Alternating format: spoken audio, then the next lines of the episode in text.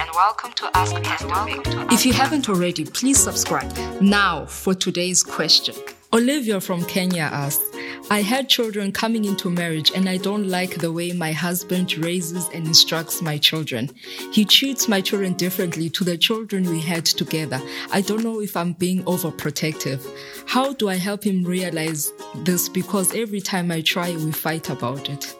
Hi, Olivia. Thank you so much for sending in this question. And as a mother, I must really, really congratulate you and encourage you that it's true. You know when two children are getting different treatments from their dad.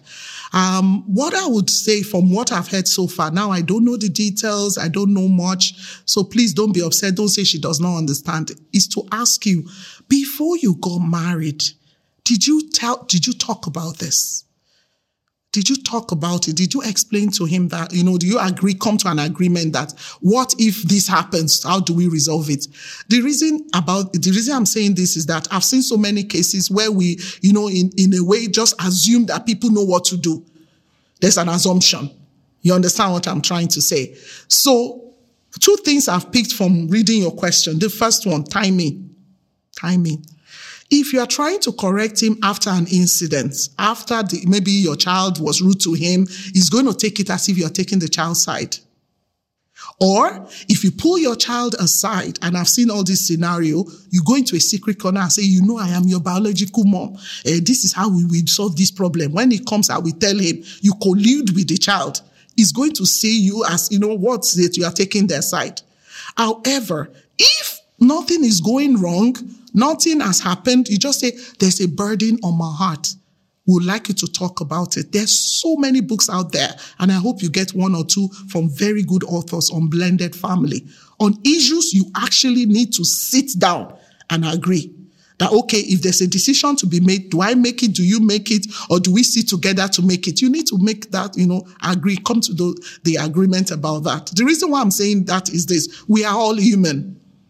If I were to interview him now, he may tell me, no, I'm actually doing more for these children than ours. So timing matters. And the second one is that he needs to understand the challenges and that, no two children are the same. So somehow, coincidentally, the children that you have together may behave better than the ones that you brought in. It does not mean that the ones that you had before you got married are bad children. So please, what I would appeal to you to do is, one, timing. If there's an incident going on, that's not the time to try and iron things out.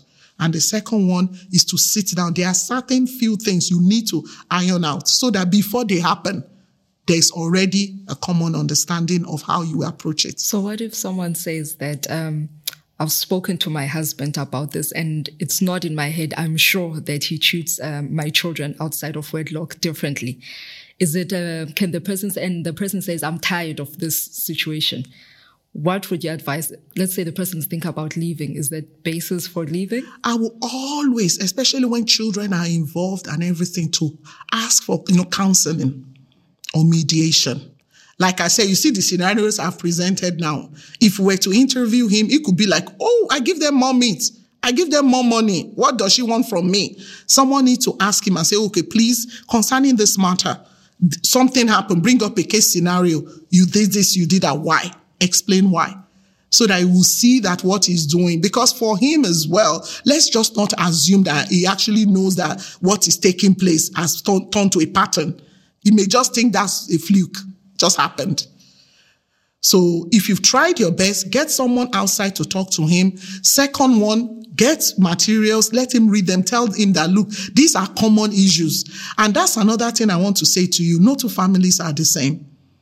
Don't try to copy others. Sit down and build your own home using knowledge. And then you tell him, look, what if now I found out that maybe you give out to them more than you give out to your own? What do you want me to do?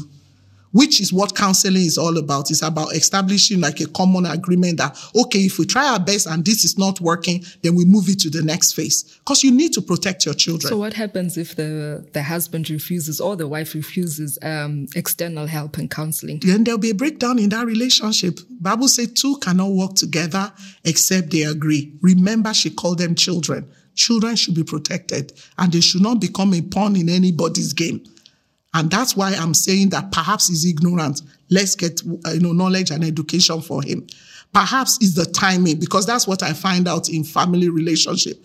You know, something happened and you want to resolve it right there. But maybe it's not the right time. And no adults, especially men, like to be given out to in front of children. You know, pull him aside later and say, this is a burden on my heart. And this has been burning for a while. Calm down, sit down. In fact, few cases I've seen, I insist that discussion must take place outside the home. Because the children must not hear the two of you going on, calling one favorite, one the black sheep of the family. It's not good. So if there is going to lead to breakdown, and he needs to know that consequence, you know, is coming. If, you know, action will lead to consequences if it doesn't change. It needs to change.